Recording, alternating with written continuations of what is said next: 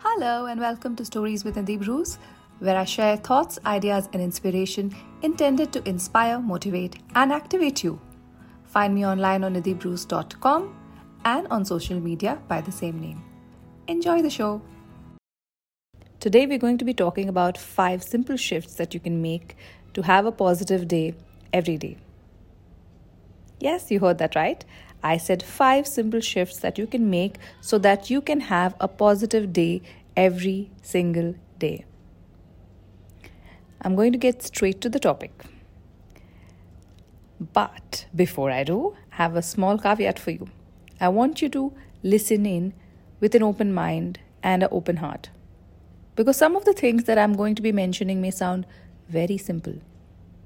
And our logical mind sometimes just discounts anything which sounds too simple because it's too simple. What can a simple change do to make a difference in our life?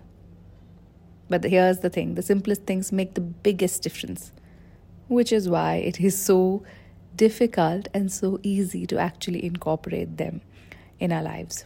So I invite you to listen in to this podcast with an open mind and an open heart. All right, getting straight to the five things. Tip number one find magic in everyday things. What does that mean?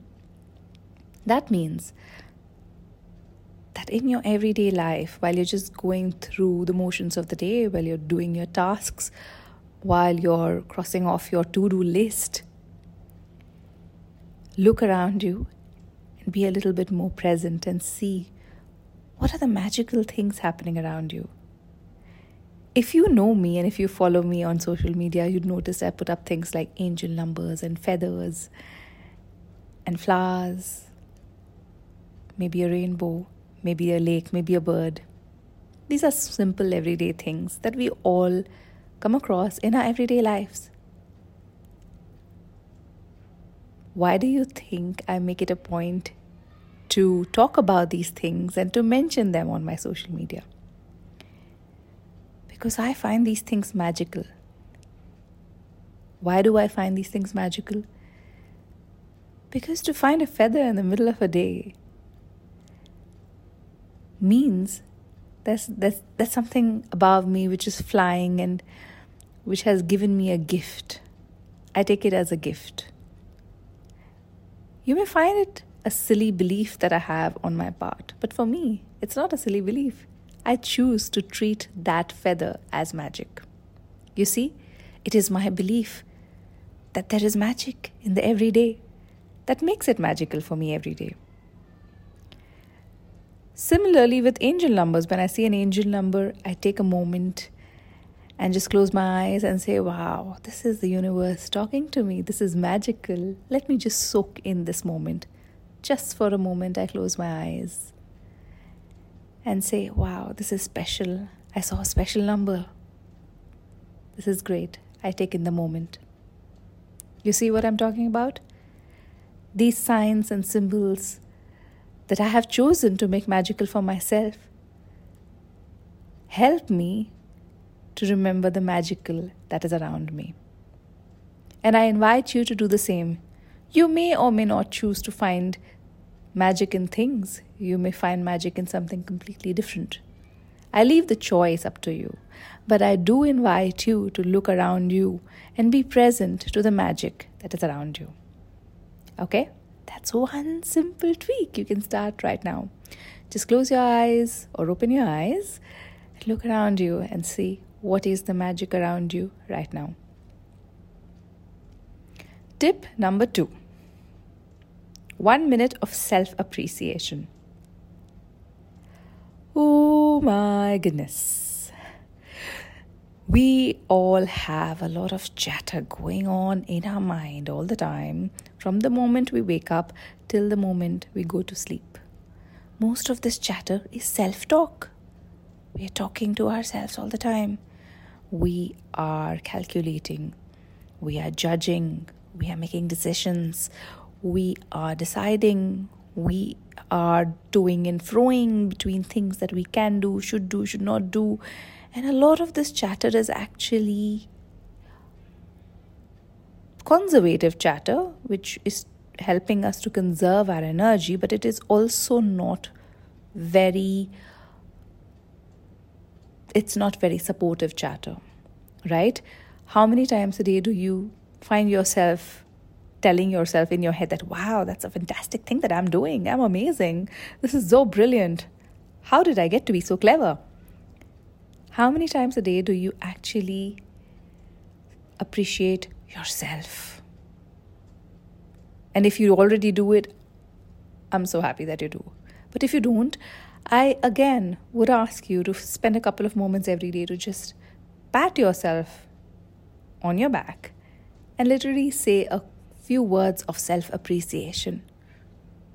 Literally put your hand on your back and pat yourself and say, Hey, great job. You're doing good. This is good. Your work is awesome. Your words are awesome. Your heart is awesome. You're such a fantastic human being. Say these words to yourself just for a couple of seconds every day. It barely takes 30 seconds of your day to appreciate yourself. Try doing that and see how the chatter in your head sometimes may change in tonality. Tip number three. Now, this tip is actually two tips which I have combined into one. One is uh, related to the physicality of your body, and one is your visualization of your body. Now, this tip has actually been proven scientifically to really help you become more confident and uh, face the challenges of the day in a more productive way. What I'm talking about is to improve your posture and strike a pose for a couple of minutes every day, which really opens out your body, especially your chest, and straightens your back. I'm talking about the power pose or the Wonder Woman pose, which is basically when you put your hands on your hips, your legs are hip distance apart, and your head is or uh, neck is holding your head up high, and you are open and standing with a confident gait. So, the power pose is something that you can look up on Google and you can just do it for a couple of minutes in front of the mirror.